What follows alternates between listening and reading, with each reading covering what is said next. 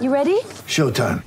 On May 3rd, summer starts with The Fall Guy. Let's do it later. Let's drink a spicy margarita. Make some bad decisions. Yes. Audiences are falling in love with the most entertaining film of the year. Fall guy. Fall guy. Fall guy. That's what the poster said. See Ryan Gosling and Emily Blunt in the movie critics say exists to make you happy. Trying to make it out? Nope. Because I don't either. It's not what I'm into right now. What are you into? Talking. Yeah. The Fall Guy. Only in theaters May 3rd. Rated PG-13. Get ready for the greatest roast of all time the Roast of Tom Brady, a Netflix live event happening May 5th.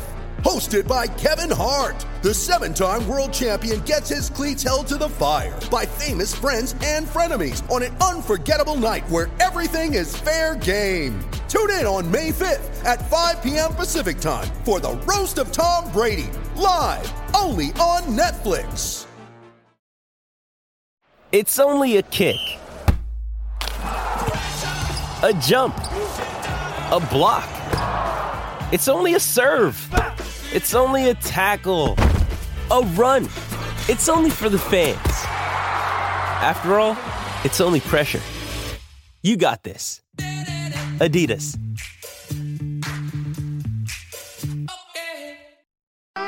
This program was previously broadcast live on Love Sport Radio, so some items may be out of date.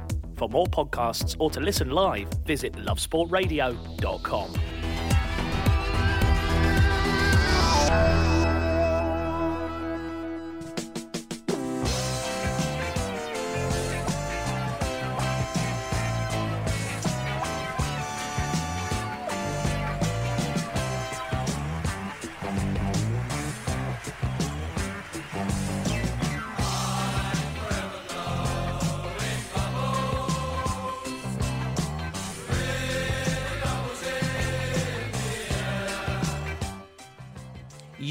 listening to the West Ham Fan Show on Love Sports Radio with me, Charlie Hawkins. We've got your team covered with Churchill Business Insurance. It's a little bit uh, new tonight, it's a little bit different, a bit of fun because it is an unusual fan show. No games for us to begin the Hammers inquest on, no players to blame or moan about poor performances, question the desire and the effort, maybe the break we needed. No games to preview, but still big news, not just in sport or football, but in the world in general at the minute with the coronavirus and the team aren't with me in the studio tonight, but they join me on the phone. Personally, I think it was just to self isolate from me. They could always do without that hour, but there is so much Hammers talk to go over and all the latest football news from a West Ham perspective. And what do you fans make of it? All the daily changing news. When should the season resume, or are you in the group that feel it should be voided entirely? Join us tonight and have your say. Tweet us at Love Sport Radio or call us 0208 7020 558. Well, I said it may be slightly different, but don't you worry. We're going to have all the regular bits, including the West Ham Mystery Road Players quiz at the end of the show. But it is good to have James Jones and Will Pugh from We Are West Ham with me tonight. Big news at the minute, gents, with the coronavirus pandemic causing havoc to sport across the world. There remains plenty of uncertainty regarding the next steps that should be taken. The Premier League has been suspended until April the 3rd at the earliest, but the decision has already led to questions concerning whether the season should be scrapped or extended into the summer. Starting with you then, James, what do you make of all the news at the minute?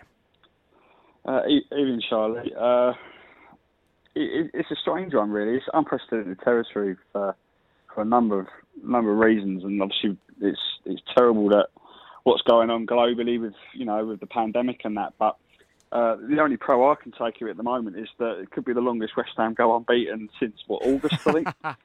um, which you know you've got to look at the positives in, in times like this. But um, I think I think they made the right decision in in postponing the uh, uh, the, the Premier League and the, and the and the EFL and that. But it's just the question now of whether by the fourth of April, whether they think the society is ready to, to have sort of mass sort of mass gatherings again. And I, I mean, I can't imagine within three weeks it'll all all have blown over. Um, I, you know, I think the for me the only way around it is to is to do it all behind closed doors because they've got to finish the season in some way. They can't just void it like Karren Brady said. Yeah, well, we're going to get onto that. There's a whole host of different options on the menu. Some people saying void it, some saying continue it behind closed doors. Maybe the three weeks isn't enough. We're already hearing today the Euros has been postponed to 2021. We will get further, obviously, information on this. The Premier League have a big meeting on Thursday, but for you, what do you make of it all as well? Well, to be honest, Charlie, I'm I'm a bit more worried about the impact on the Rogue Players Quiz of course, James, nine six down a few weeks ago, I was seemingly out of it, and all of a sudden I've managed to get it back to eleven nine. That's that's five weeks, almost two full calendar months that James hasn't had a win in the Road Players Quiz. And I think the fans are more worried about, you know, the impact on that season rather than perhaps the Premier League. And that and that is the big questions tonight, isn't it? We have to answer it. We can't avoid the elephant in the room, Will. No, that's it. And obviously, you know, the Karren Brady's come out arguing um, whether or not the Premier League should be declared null and void this week, and I've, you know, I've got a, a funny feeling that I might be uh, pitching the same argument for the Rogue Players Quiz that we should just stop now. But rather than declare it null and void, the title should just be handed to me as it is, because as with Liverpool in the Premier League, it's quite clear who's going to win the Rogue Players Quiz up to the end of the season. I think Karren Brady was misquoted. I think she, she she didn't actually say the Premier League. She said the Mystery Players Quiz. Yeah, um, the Wheel West Ham Road Players Quiz. Yeah. yeah. So yeah, I, I, think that's what she what she actually said. So yeah, I, I mean, yeah. if, if that's what she said, then I agree with her completely. Yeah, and to be honest, I mean, I don't know why they didn't put that on in place of Match of the Day on the weekend, but you know, everyone's got different tastes. highlights. Yeah, highlights, yeah, over the course of the season. Obviously, the Premier League did shut down on the weekend, and kind of the catalyst for this was Arsenal head coach Mikel Arteta testing positive for the virus. Arsenal recently played West Ham. You know, there's this whole thing behind it. You know, the Wolves uh, game, apparently players with them in Leicester, they've got players in isolation. Nottingham Forest owner, also Olympiacos owner, Evangelos Marinakis, he tested positive as well. There's a whole host of links here. How are West Ham, from what you're hearing from the club, dealing with it as well? Well, to be honest, Charlie, I mean, I, I was at that Arsenal game and I spoke to a couple of the Arsenal players after the game, and then my work told me to stay at home for the for the next couple of days for the really? same reason. Yeah, and so it, again, I was at the Olympiacos game as well. Lucky I didn't. Oh, you've the, definitely, uh, you've done yeah, a double. Well, that's, but, but that's the thing with with all of this, really. And you know, we saw it from from West Ham. Everyone was immediately uh, quarantined when the Arteta news came out, or the self isolation procedure. David Moyes, in particular, they were concerned about. I think James, you were saying that the the news was come out that it was everyone was all clear and uh, like, there was basically nothing to not nothing to worry about, but that the results all came back fine for our squad. Is that right? Yeah, I've seen a couple of reports do the rounds over the last day or so. That I, mean, I don't think it's been in any of the mainstream papers, but sort of within some of the, the, the sort of the ITKs in and around the club have said that no one working at the club, whether that's players or sort of non-playing staff, actually had the virus, um, and they're hoping to open up the training grounds in the next few days. So all is all is well at West Ham. Yeah, all is well at West Ham. Maybe even better if the season is voided. we're going to get yeah, we're going to get to Karren Brady's comments maybe uh, a little bit later in the second section of the show. But what do we think now, just from you two? Because should the games go ahead, play behind closed doors, and if we potentially see West Ham again this season, could it be a better West Ham? You know, more time under Moyes. They've had players coming back from injury. They've had longer to work on things the main the, the the first thing I thought was was Tottenham. How annoying it is that when we eventually get round to playing them, I generally thought we had a chance after they lost to Norwich in the cup. Mm. That meant that the Friday night game in which would have been the Friday, yeah, it's the Friday coming up, I believe. Yeah, yeah. Um, yeah. Would have been this Friday. No Heung-min Son, no Harry Kane, uh, Lucas Moura not being able to hit a barn door. I thought, oh, brilliant! We've actually got a chance of, of getting something there again, like we did last year. But yeah, I think that was that was the main thing is that that when we come around to playing Tottenham, they're going to have a lot of their firepower back. To be honest, my perspective on it is, and uh, the Karren Brady thing, I, I think it was a little bit sort of blown up, and people have latched onto it, um, and perhaps it was sensationalised a little bit. But my view on that is that it's a fairly valid point to make, to be honest, in that if you want to maintain the integrity of next season, i.e., football as we know it from August to May every year then it's one of those things. In a situation like this, as you've seen in wider society as well as football, that this situation cannot be ideal for everyone. And whilst it may be easy to sort of say, oh, you know, just just um, we'll play the games behind closed doors and we'll make it work. I, I I do think there's some credence in the idea that you just say, look, everyone's just got to suck it up. Like, yeah, it's, it's been rubbish on everyone, so we just stop it where it is, declare this season void, and then it gives us half a chance of starting next season properly and as we normally would. The Euros have already been moved, which which is a blow to lots of people, myself in particular. Um, so I, I know everyone jumped on the fact that because it was Liverpool, but I think really whoever the team was, whether it was Man City going for their third in a row or uh, Leicester or whatever, I do think there is some credence in just saying, "Ah, oh, you know what? Let's just, just stop it where it is." Bit unfortunate for everyone, and then we start again next year.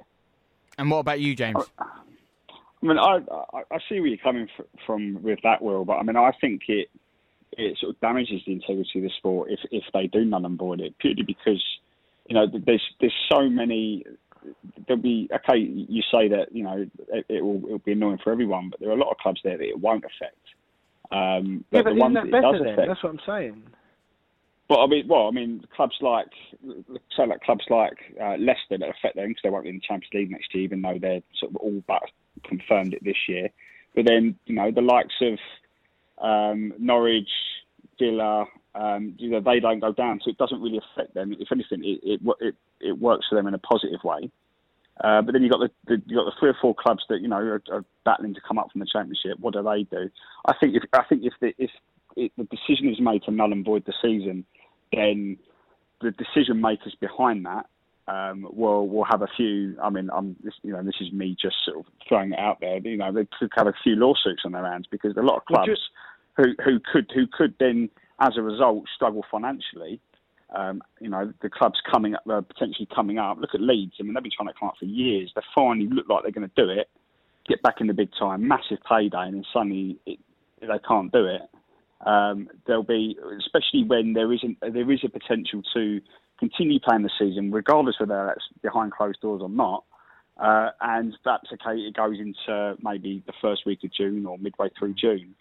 Um, so we just lose two weeks or three weeks of the pre-season um, if if the football can be played, but they decide not if, to play it, it, yeah, yeah.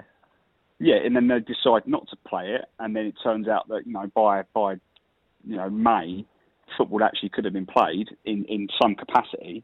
Then I think you know there'll be there'll be a lot of you know a lot of legal battles going on there, and plus the fact I don't think the Premier League are going to want it because they'll lose a lot of money in TV rights and sponsorship if they decide to null and void it.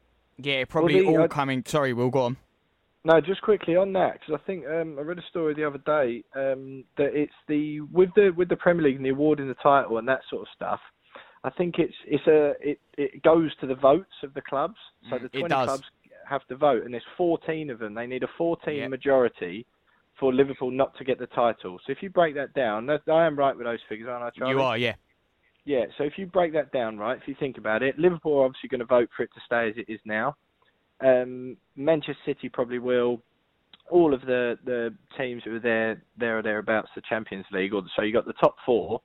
Who else is going to vote for to leave the season sort of like as it is to hmm. offer to hand Liverpool the title and Arsenal leave it because they would benefit from a Champions League place with City's ongoing European battle. Spurs potentially because that that means they would be back in the Champions League. A couple of those teams at the bottom as well.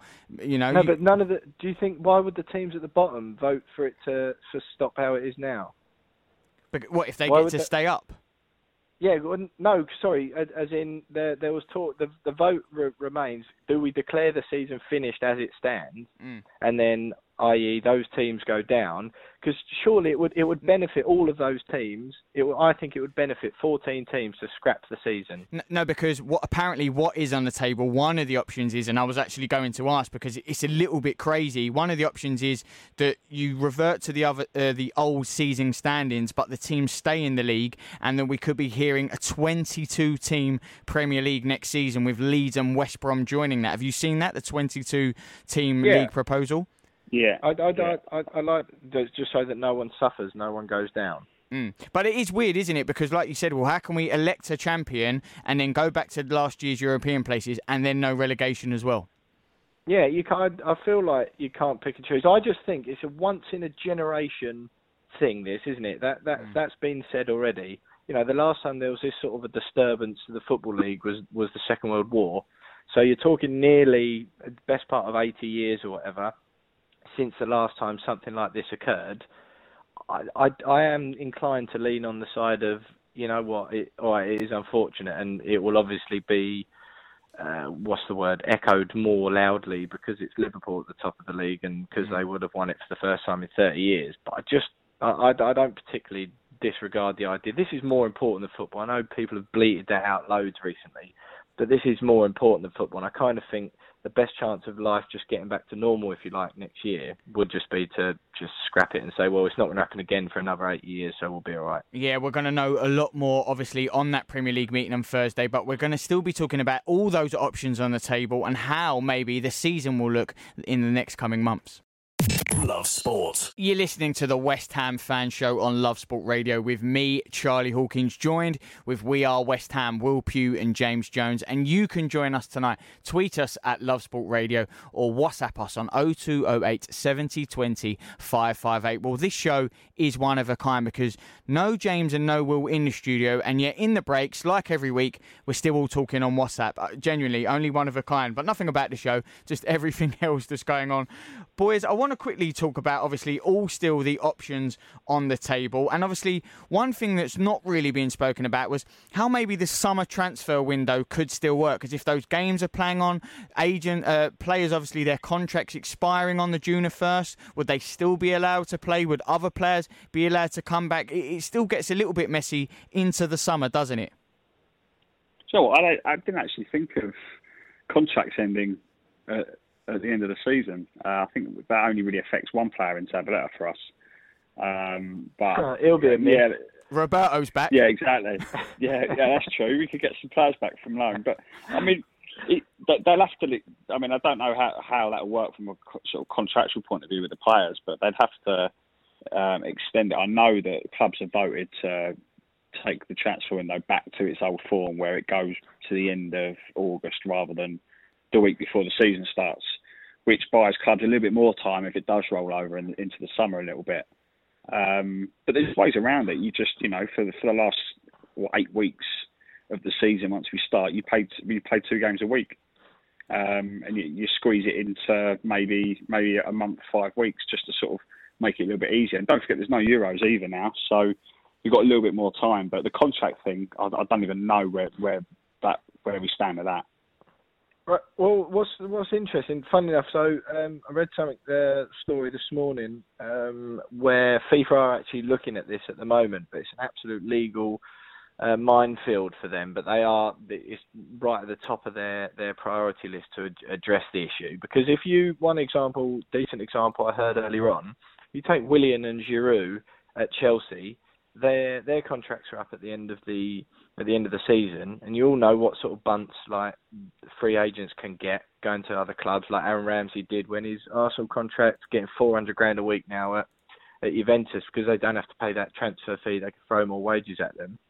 If you're Willian and uh, Willian's agent or Giroud's agent, and your contract expires on June the 30th, and, Chel- and Chelsea want to pay you another eight weeks' money or two months' money to pay to play the last eight games of the season for them. If you're the agent, you're going to be going, no way, mate, no way, because you can get another. I can get you another three-year deal for 300 grand a week, say, or 250 grand a week, certainly more than they're getting at the moment, and for three years rather than just an extra eight weeks for Chelsea. What are you going to do? It's so tough, and and this is you, you you use the words there, Will legal minefield, and this is where it comes into. And a lot of the other fan shows saying this week that they feel like a little bit the fans uh, aren't being regarded here, and really all the decisions will come down to the money aspect. Well, the, the, the thing is, and uh, it was quite an interesting uh, an interesting point that just saying, unfortunately, you know, fans buy into fans are loyal to their team but if you're Olivier Giroud, he's been cast out of Chelsea's team for most of the season anyway. He's acted in a professional manner. He's not a Chelsea fan, is he? Or he doesn't love Chelsea. He works for Chelsea. Uh, yeah, I, it, of course, some of it is going to come down to money, isn't it? But do, do you see what I mean? Because unless if Chelsea can't offer him another three-year deal, which they're obviously not going to, and he just gets risks getting injured. I know morally, perhaps fans will suggest that's not right, but do you know if if you took it out of the footballing sense, what's his agent going to be saying to him? He's going to be saying, "No, don't worry about it, mate. Your your contract's done." And yeah, I know this is once in a lifetime, but you've got to think about your life forever. I can get you another three years, three hundred grand a week deal. Why risk it for an extra eight weeks at Chelsea on a hundred grand? Mm. Who is paying Oliver Giroud three hundred grand a week? Well, who have you been speaking to? No, but you know, Ramsey this is the big questions tonight if Ramsey gets 400 at Juventus, you're all right. 250, 200 He's gone grand. down. You know, He's backtracking. You get my point. I, I do, I do. But if West Ham are signing Giroud at 300 grand, there's we, we, we need more than an hour on this show, that's for sure, to get into everything. Let's quickly talk then about. Obviously, we're talking transfers, but for you two, how do you think? What is the most likely case then? Uh, because we're also hearing that from fans on these shows saying that the Premier League they felt acted really slowly. Do you think that that was the case? Because we saw it in La Liga, Serie A, Bundesliga moved very quickly. It was only on that Arteta news that the Premier League and the EFL kind of really fell in line on this, James. Yeah, I think they could probably could have acted a little bit quick, quicker, but I suppose they were probably acting on the or waiting for sort of any kind of guidance from the government. Um, uh, and at, at, the time, I mean, I think they tweeted that, they, that all games were going to go ahead, and an hour later, Arsenal announced that Arteta had been tested positive, which you know at the time the Premier League were probably completely unaware of that. Um, so yeah, perhaps they did they did react a little bit too too slowly, but you know they've done it at, a time where we've got a two week break for the international break um, sort of what was it after the after this weekend, what would have been this weekend's fixtures. Um, there's a two week break anyway, so you know if they are able to come back at that fourth of April um, date, then essentially every club would have only lost two fixtures. Um, and you know the way I see it, I mean, I don't, th- I don't think it will. I mean, just watching the news today, I mean, you know, it seems like you know it's going to get worse before it gets better. But you know, if there's if there's a possibility that you know they can start the season behind closed doors, um, get get the fixtures done, then I think that they'll they'll certainly be looking into that into that possibility. But um, it, I, I think that I think that they should probably hold off for maybe another two two to three weeks after that fourth of April cut off point, and then try and cram uh, cram as many fixtures in as possible to try and finish the season. I think they have to finish the season uh, one in one way, shape, or form. Uh, and if that goes into the summer, particularly now the summer's been freed up, then then so be it. But as I said before, you know the whole contracts thing, which I hadn't thought about, um, kind of does throw that idea or that possibility sort of, you know, in the water a little bit. Well, Ogbonna was you mentioned uh, your point there, Charlie, about what um, you know the timing of the decision mm. in the first place. From my point of view, when it was coming the the day before that that meeting, I thought it was an absolute atrocity that that it, you know they hadn't acted much quicker and that they weren't going to to cut the games anyway. And Angelo Ogbonna, obviously centre half, Italian as well, used mm. to play for Juventus in Northern Italy, was, was furious about it. He said um, when he was asked, because obviously, like you mentioned earlier, Arsenal played Olympiacos shortly before they played us. And Ogbonna came out and has since told an Italian newspaper it's absolutely unacceptable that a game against Arsenal went ahead. They played Olympiacos and the team's owner had already been struck down with the virus. It seems as if someone needs to die in order for timely decisions to be made. It's not footballing matter, but it's entrenched in this country's mentality. They haven't fully grasped the risks surrounding the virus, which can be spread in a few seconds. I haven't been tested, which is further proof of the lax attitude in England, to say the least. I mean, if the if Angelo Ogbonna, I don't think I've heard him give an interview in the whole time he's been in England. He's not one. He's not a media hungry guy. Mm. And it's not for just him to come service. out with comments like that, no, absolutely not. He's obviously furious about it. And I think the idea that they were still considering playing football even before the Arteta news had come out, and that it took that to, to for them to carry on playing. Bearing in mind the Leicester players had already announced that three of them had got potential in isolation before yeah. the Arteta news. Yeah, this is before the Arteta news, and they the, the games were still going ahead at that stage. And uh, Rooney came out in his column in the Times, didn't he, and said it was almost like, oh, because it was Leicester, they're unfashionable, they're only small, they don't matter. Soon as it's Arsenal, oh, oh, we better change our mind. I thought it was a disgrace. Yeah, and I was just going to mention that Wayne Rooney article. He was saying that uh, footballers treated like guinea pigs, and they were waiting on a decision. One minute their plan, the next they are not, and no one really cares about their health and their welfare. It took one big event for it to turn, but no one really cared before that, James. Yeah, it, it, I mean, we spoke about this a few, few, weeks ago about sort of you know the way that people perceive footballers uh, from a, from a public point of view. Um, and I think a lot of people at the time were like, oh, you know, footballers won't get it. you know, they're, they're, almost untouchable. You know, they get paid so much money. Why can't they just go out there and yeah, that's the answer to everything. Um, yeah. Um, and, and, that's exactly right. I mean, we, we, you know, we did speak about it, you know, about the mental health side of things a few weeks back. And I think, I think it's, it, it is terrible that, you know, we have that, a lot of people had that view on, on, on the football in that, you know, oh, you know, it won't touch them. And then Sooney, Arteta gets it, and everyone's like, oh, blimey, actually, this could be quite serious. Um, so yeah, I mean, it was it was pretty bad that the Premier League probably didn't didn't sort of have or make a decision before Arteta was was tested positive. But um, I suppose there's nothing we can do about it now other than just sort of just sit tight and hope that you know we've got we can get football back soon. So in this, with the Premier League maybe acting a little bit slow, and Will you saying they're atrocious, and Ogbonna's comments. Uh, with this meeting on Thursday, do you kind of think that the Premier League is waiting and seeing what other sports do so they can just fall in line? You know, sports across the pond and everything here being cancelled at the minute and just trying to see how every other sport is judging it as well as a guideline? Well, that's what I mean. You saw the the stuff in America as well, but uh, especially across Europe, it was like a domino effect, wasn't it? Obviously, mm. Italy acted a bit quicker because they were they were a well, the epicenter of the crisis at the minute. Yeah. Uh, exactly. Yeah, they were sort of. Uh, I think it's two or three weeks ahead. Boris Johnson said the other day, we are behind Italy. So Serie A went, but it was a it was almost a domino effect. I think it was I think uh, I'm trying to think where we are now. It's a Thursday, or I think it was Thursday of last week. Um, and obviously, the, when the Premier League went down as well, there was a load of events in America. The, the Players Championship, the Masters was sort of the last one to fall. Mm. But you had it was like just dominoes. There was one thing after the other. Events being cancelled, events being postponed, uh, things moved, and that sort of thing. And I think that's what it is, Charlie, isn't it? It's everyone sort of thinking, "Oh, I won't act yet. I won't act yet." but then you, they're they're stuck between. I don't want to be the only one here. I think it was the Bath in Bath. They ran a half marathon the other day, and it was like one of the only super um, only live sporting events of the day. Mm. And they got I watched it on hammered. repeat. yeah, I bet you did. Yeah, yeah, yeah. And you know they got absolutely hammered as the the last event to be to be still running despite people's health. Blah blah blah.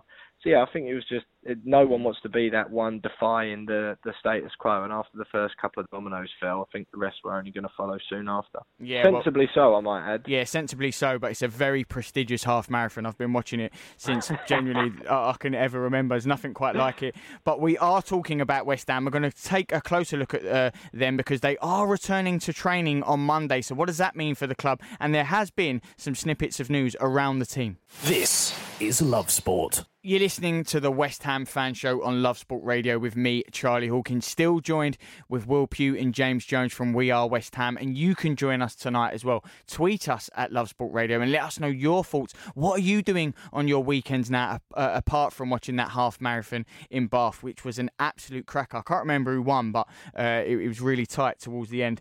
Let's quickly talk about uh, West Ham now because there was a little bit of other news. Hearing that Declan Rice, good friends with Mason Mount, went off, played a five-a-side game, got in trouble with uh, a little bit with their respective clubs. Mason Mount seemingly more so. The players on, are on lockdown, not just because of the virus, but risking injury in a five-a-side game.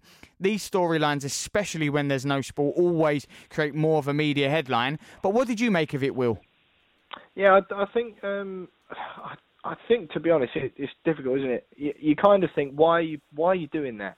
You you know the media spotlight's going to be on you. Why? Because I think Wilfred Zaha was pictured at a uh, Beckenham Power League in Beckenham as yeah. well. That's it. Yeah, and you know the the Mason Mount and Declan Rice stuff. You think, all right, it's easy to say no. It's like, but why are you doing it? The whole government's saying to self isolate, whether you like it or not. You know by now. You've been a footballer long enough that you will be in the spotlight and that you're opening yourself up for, for criticism there, aren't you? So just stay at home. Do what Alex Oxlade Chamberlain's posting videos of himself doing Oh, funky dances with his girlfriend. yeah, It's but that's, you know, embarrassing. do that do that sort of thing. It might be embarrassing and you get stick, but at least you're you're you're sort of governing or you're going along with government guidelines at a time when there's a deadly pandemic sweeping the nation. It just seems like, come on, just help yourself. But it is hard though, isn't it? And and James, I want to ask you because they're young, they're with their mates, they're playing five-a-side games. I mean, if if no one really sees them, and and then they're not doing anything wrong, are they, or or are they? I, I mean, I, I echo what what Will said. You know, it's just irresponsible from both of them, given mm. what's going on, given the advice from both their clubs and the government. Um, you know, they shouldn't they shouldn't have done what they did. But as we know, Declan Rice and Mason Mount are uh, inseparable at the best of times, aren't they? They're best pals. Um, obviously eager So to see you, each other. James, and we didn't go out I playing know. football, did we? I know. I mean, You was too busy I was practicing close for the quiz. asking her. I mean, you know, we've seen we've seen videos of them in the summer on pre-season tours together. They're, they're clearly best mates, and um, obviously they just a moment of not thinking straight. Oh, let's go out and have a little game of five-a-side, mate.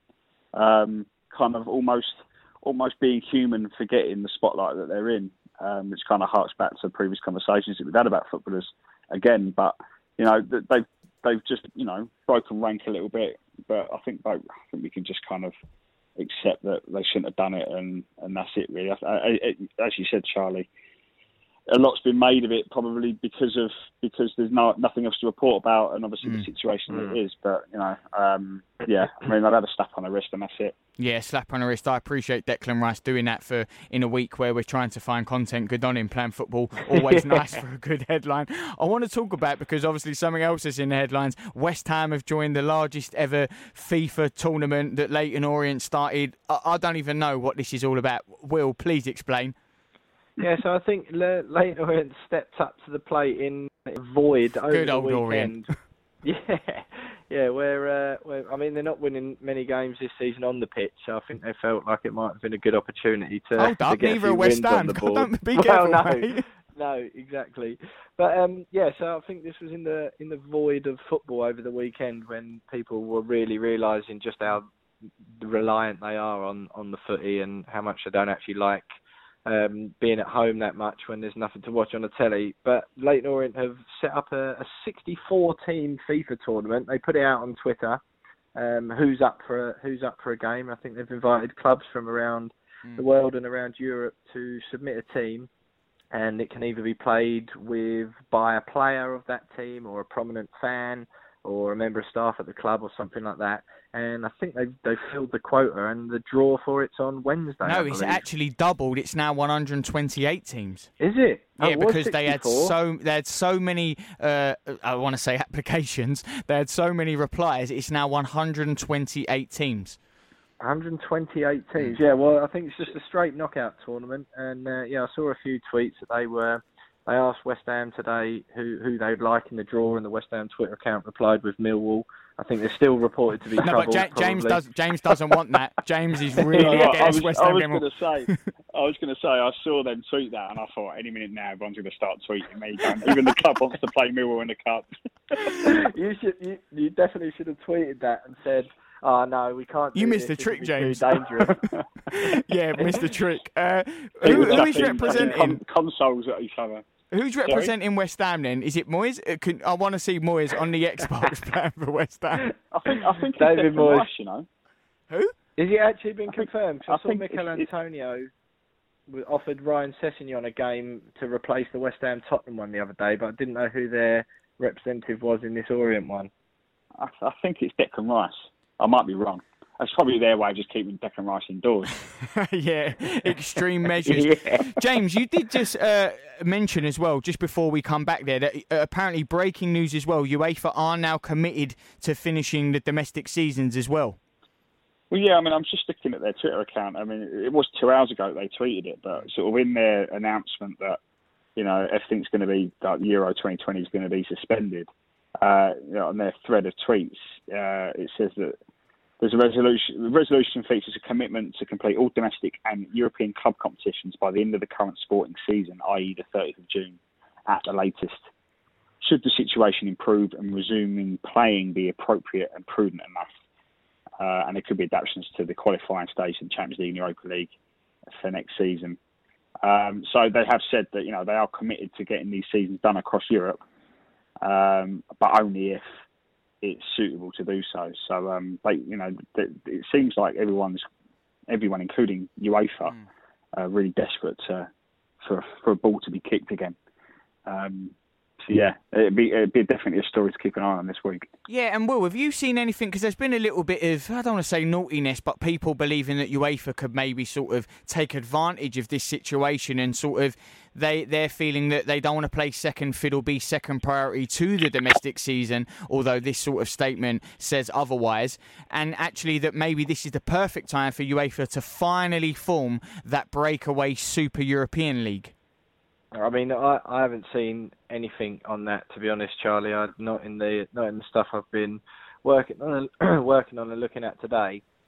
Um, I've I've seen no rumours of, of that myself. They're talking uh, in the statement that Ceferin, the UEFA president, in the statement that he released today, he spoke really warmly about Gianni Infantino, the FIFA chief, just saying you know how uh, football has put um, the sport before profit today and Infantino committed to work together with me, and the two before have been notoriously sort of head to head, if you like, because the the two organisations have have had some differing interests in in recent times. But no, I haven't I haven't heard anything anything too much about that, to be honest. And I think, uh, yeah, I think that that'd be political suicide, wouldn't it, to do to pull a move like that off mm. of the back of a an incident like this. But um, yeah, so I, I think it's more they're more just focused, obviously, with moving the Euros, which was a bit of a blow. I was absolutely gutted about that but um, the sensible and expected. Obviously, I think their their focus is just making sure that um, they maintain the integrity of all of their competitions. Yeah, it was a bit of a blow. Will wasn't sure what continent it was being played on, but he was really excited for that Euros 2020. Let's quickly, Scotland, wasn't it? yeah, I think so. Let's quickly talk about something uh, else that Wayne Rooney said. He potentially said, "Why don't we start the next season around the same winter period that maybe would help fall in line with preparations for the World Cup in in Qatar 2022?" Uh, do you think that that's even possible? I know we still don't know, but maybe a later second season starting around the festive time. Uh, I mean, I, I suppose it, I mean it's not a bad idea, given given the, the World Cup is going to be over the Christmas period or just after the Christmas period. But um, again, I mean, sort of then how do you work it out the following season? I suppose. yeah, exactly. You end up with a gaping gap. Yeah it's just just a logistical nightmare all round. Um, so I mean, it, I, I can see his logic behind that. It's just then that sort of the, the aftermath of that and and sort of where that leaves football. Do, do, do we then just sort of slowly over the next two or three years then kind of revert back to a normal season, or are we then stuck for a while having to sort of be completely out of sorts in, in terms of the scheduling? Um, I mean, it's quite clear that the, the, the best way to go about it, the two options are stop the season now or, or try and get the season done behind closed doors trying to get the season done behind closed doors. Is is it worse that we're so close to finishing? We're in that final third, and they think, look, we've come so far, we need to finish it, you know, or they could just say, look, let's award them the champions, let's get them to relegation. Or is would it have been worse, say, halfway through, and they would have gone, there's still so much to play, we can't stop it now, or they would have gone, look, we've only just begun, let's void it and then start again in September. I, I, I to be honest, I, I think the whole thing that's why I'm a little bit more for the in the season now. Because I think if you start something in in the winter, like James said, you end up at some point with a glaring hole in your in your fixtures. So just say we do that, um, and then we run the season up to the Qatar World Cup, and then after that, like James said, what do you just start the season again in what March or whatever, which would be bizarre. But if you don't and you wait till August, then you've got another eight months without football. I, I don't understand why, if there, if you have to have a hole in the fixtures, why you wouldn't just have it when there's a um, a pandemic sweeping the country. Because I just think it makes a it makes a mockery of it. Otherwise, I, from my point of view, my priority, um, and if it was purely down to me, what I'd choose would be to get back to normal football as we know it as soon as possible after all this. So if it means nosing up some stuff now, short term, that as soon as we get back to football as we know it, August to May, and the competitions fall back in as they do, and we can do the Euros next summer. Because um, already you've got uh, once you do the Euros next summer, like you say, you've got the the Qatar World Cup. Um, I just think as soon as we get back to the, the the other side of that, other side of the Qatar World Cup, you want to get back to football as you know it. And if you end up messing around with it now, it has a knock-on effect that might mean, you know, for three or four years at least after the 2022 football's just changed beyond recognition. Yeah, get back to football as we know it. Well, we don't know when that season will resume, but we do know that our very own season, our contest is continuing, even if James Jones doesn't want it to. It is the Rogue West Ham Mystery Players Quiz. Love Sport. You're listening to the West Ham Fan Show on Love Sport Radio with me, Charlie Hawkins, joined with We Are West Ham, James Jones and Will Pugh. And it is my favourite part of the show, my favourite part of my week. No, I'm not that sad. It's just this is how much I enjoy this, even though James Jones is currently dreading this. Will, as always, we throw to you. Please give an update on those scores. Yeah, so Charlie, this week just a little uh, introduction actually. while we're we're on a new one this week. Um, last week, one of my guesses to win to make to put me 11-9 up mm. on oh, game week 31, go. 30, 31 29 on points difference.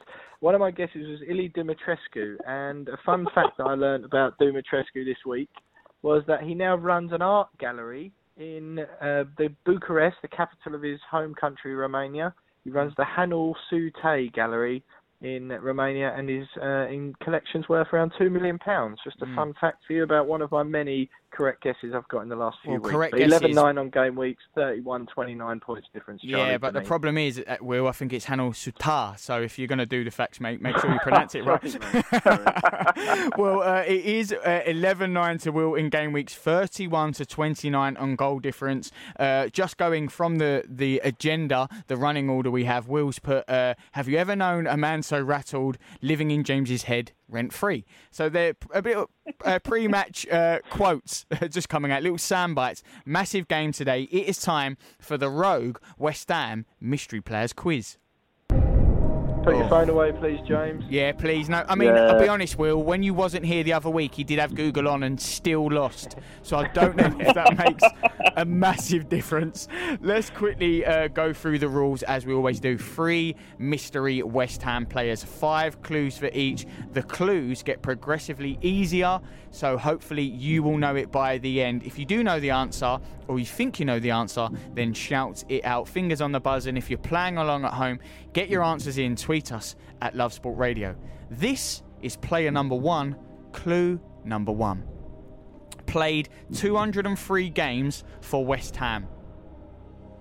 Named Hammer of the Year in his first season. Scored eight times for West Ham. Trevor Sinclair? Incorrect. First goal was against Newcastle in 2014. Shirt number three. Cresswell. Aaron Cresswell. Uh, Will got there first. It is 1 0. No, it is Cresswell. I said that first. Can't believe Did it. Hell. oh, wait, we're going to go to VAR. No, Will Will Pugh, yeah, Will Pew. 1 0, really unfortunate. Excellent news. Oh, We're going I'm to the system. To You've got a delay on the line, James. What can I say? Don't use Skype, just call up normally. Player number two, clue number one. Career began in 1978 at QPR.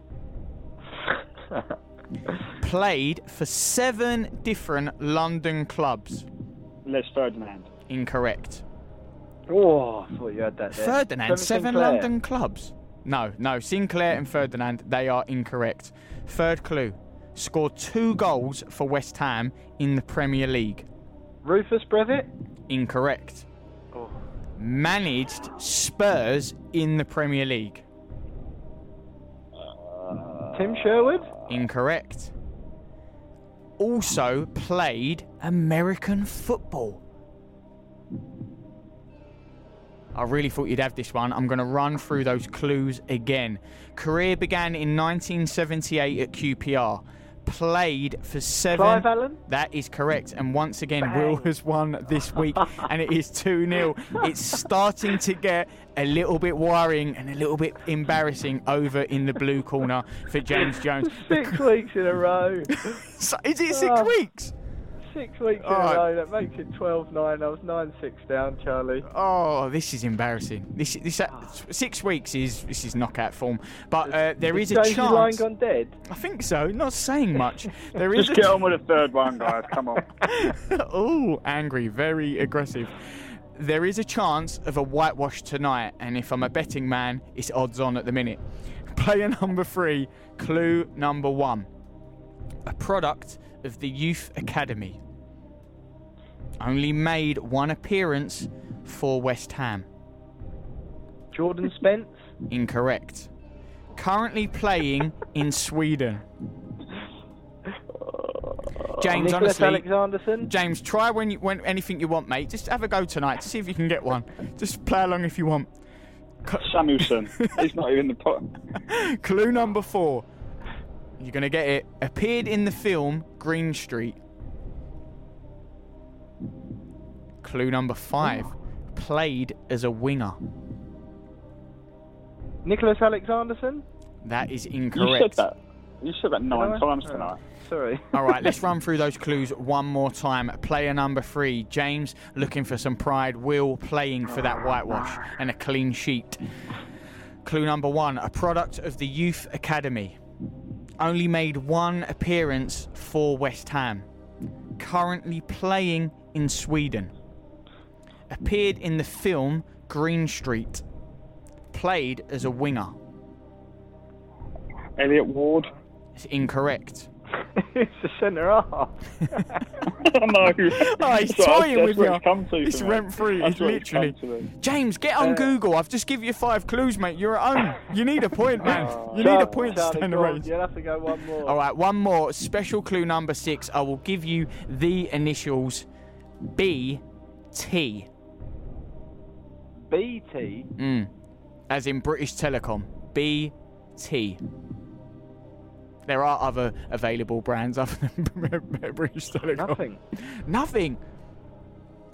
Unbelievable. You don't know on BT. Oh, no. Appeared in the, in the film Green Street. What's the matter with you two? I mean, it's the worst film in the world, to be, to be honest. Yeah. What year? What year did he play? We got nothing. This Right, I'm going to get this up. Currently playing in uh, Sweden. Uh, he's currently he's 25. 25? No, no. He, No, he- nothing. so when he was at West Ham at 2012 to 2015, he had loan spells with Bradford City, Colchester, Rotherham, Dagenham, Dagenham and Redbridge. Then he got a move to Coventry. Then he got a move to Leighton Orient, and then he played for Bromley, uh, nearly just under 50 games. Played for Boreham Wood, Stevenage, Maidstone, and now he's currently uh, occupying his trade in Sweden. Has represented all England levels up into England under 19s. BT. Middle name Sebastian. It is B Blair for like- Turgott. What? Blair Turgott. Yeah, that's it, James. That Google worked a Jesus. treat. Tonight's you, winner. know, do you know what? Do you know what gave it to me in the end? It was Boreham Wood. He played for Boreham Wood, didn't he? Yeah. And he said I Boreham thought that Wood. was your home team. Mm. Well, It is. tonight's winner is Will Pugh, two one. Unbelievable. Uh. Can we? I think once again. I mean, it's, it's getting rather boring. But Will, post-match conference, how are you feeling? Six-week streak. Yeah, no, I do feel good, Charlie. I feel like it's a bit like when um, Man City go quite a few goals up, and and Just the manager dominant. sort of, even though he doesn't say it, he just says, "Yeah, go easy on him a bit." But I was well far behind, to be honest, Charlie. So I know James has got, um, you know, James is no slouch. He's got some good, some good guesses in him. I think if he, if he finds his confidence for the end of the season, then uh, you know it's not one yet. Yeah, is it starting to become like an exhibition match at all? Are you worried? Complacency? It's only 12-9. James has had three week leads on me, and, and look what's happened to him. So I'm not going to get complacent. Yeah, 33 to 30 is the score. James, we go to you. Uh, I know you're trying to get away very quickly. The team are leaving, but how are you feeling on that?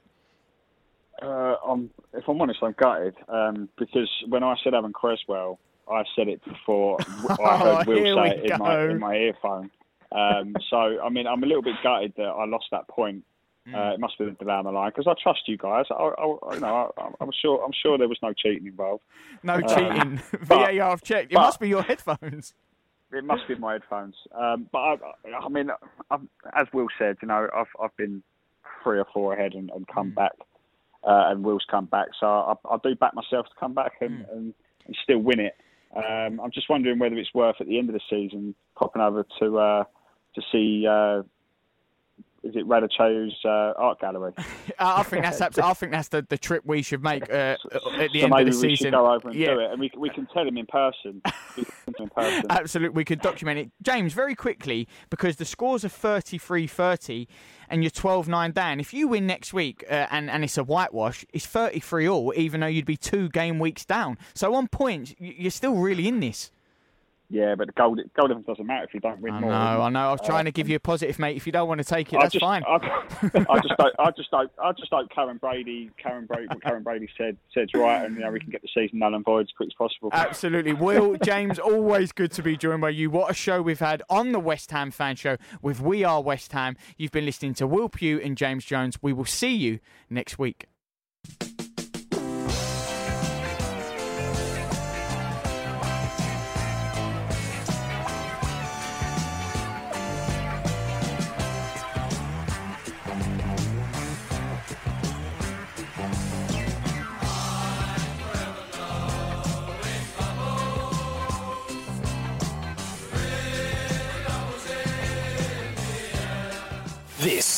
Love Sport.